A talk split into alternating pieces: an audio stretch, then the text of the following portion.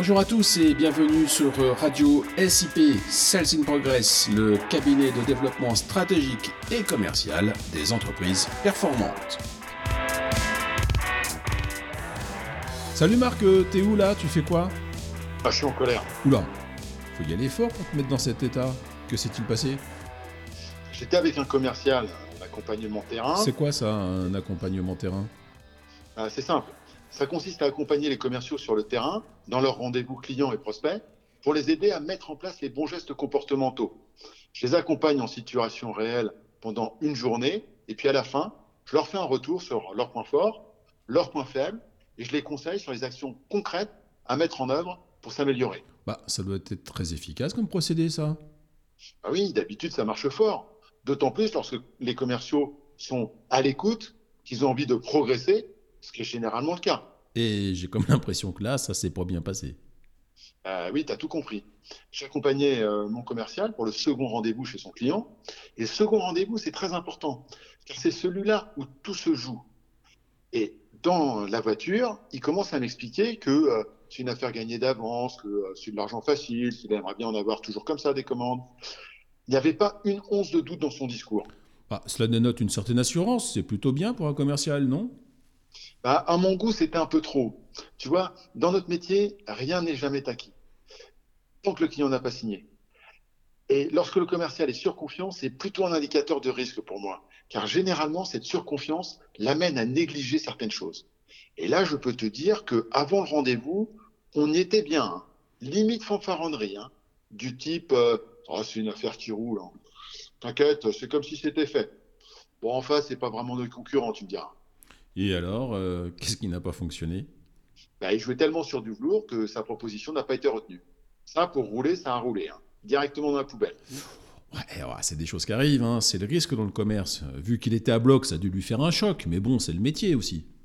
Ah, que tu crois? Ensuite, il a enchaîné toutes les erreurs possibles, et plus encore. D'abord, il s'est énervé, direct. Ensuite, il a expliqué au client qu'il avait fait une grave erreur, de ne pas l'avoir retenu.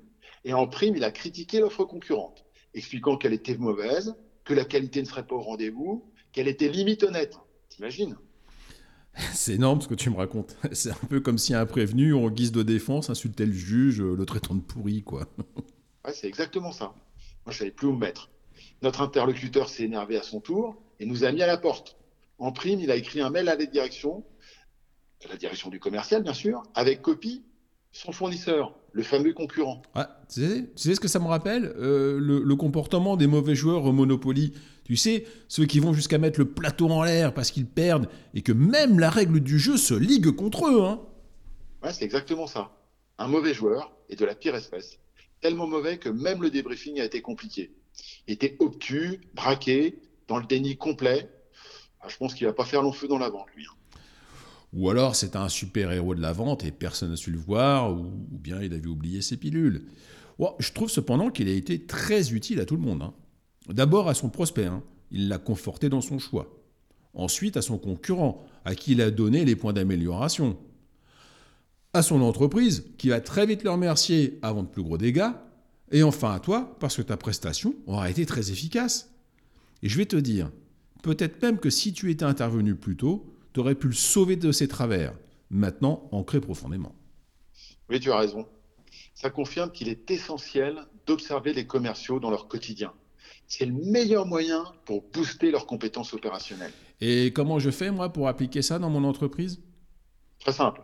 Tu composes le 06 34 22 31 71 ou bien tu utilises le formulaire sur www.salesinprogress.com. On prend rendez-vous en présentiel ou à distance. On se met d'accord sur la portée de notre collaboration en fixant des objectifs précis, en fixant les attentes et hop, on démarre pour plus de business et plus de chiffre d'affaires. Merci et salut Marc Salut Arnaud